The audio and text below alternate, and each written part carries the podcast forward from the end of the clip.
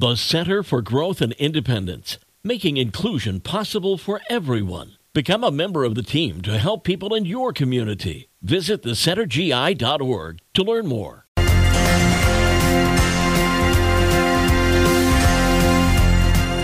Best mix in the morning show, 98.3 The Coast. I'm Ginger Martin.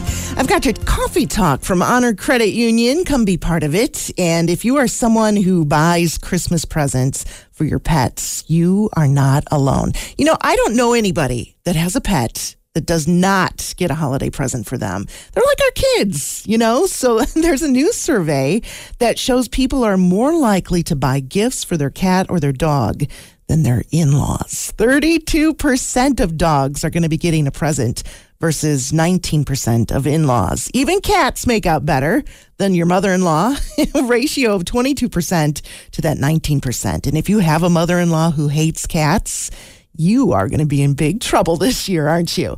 Okay, if you find you're feeling a little down in the dumps this holiday season, uh, singing Christmas carols could help. Uh, there's another study that shows that singing with other people releases those feel good hormones and gives you a sense of really bonding and making friends. It's been a long time since I've actually seen a group of carolers. I hope people still get out and do that.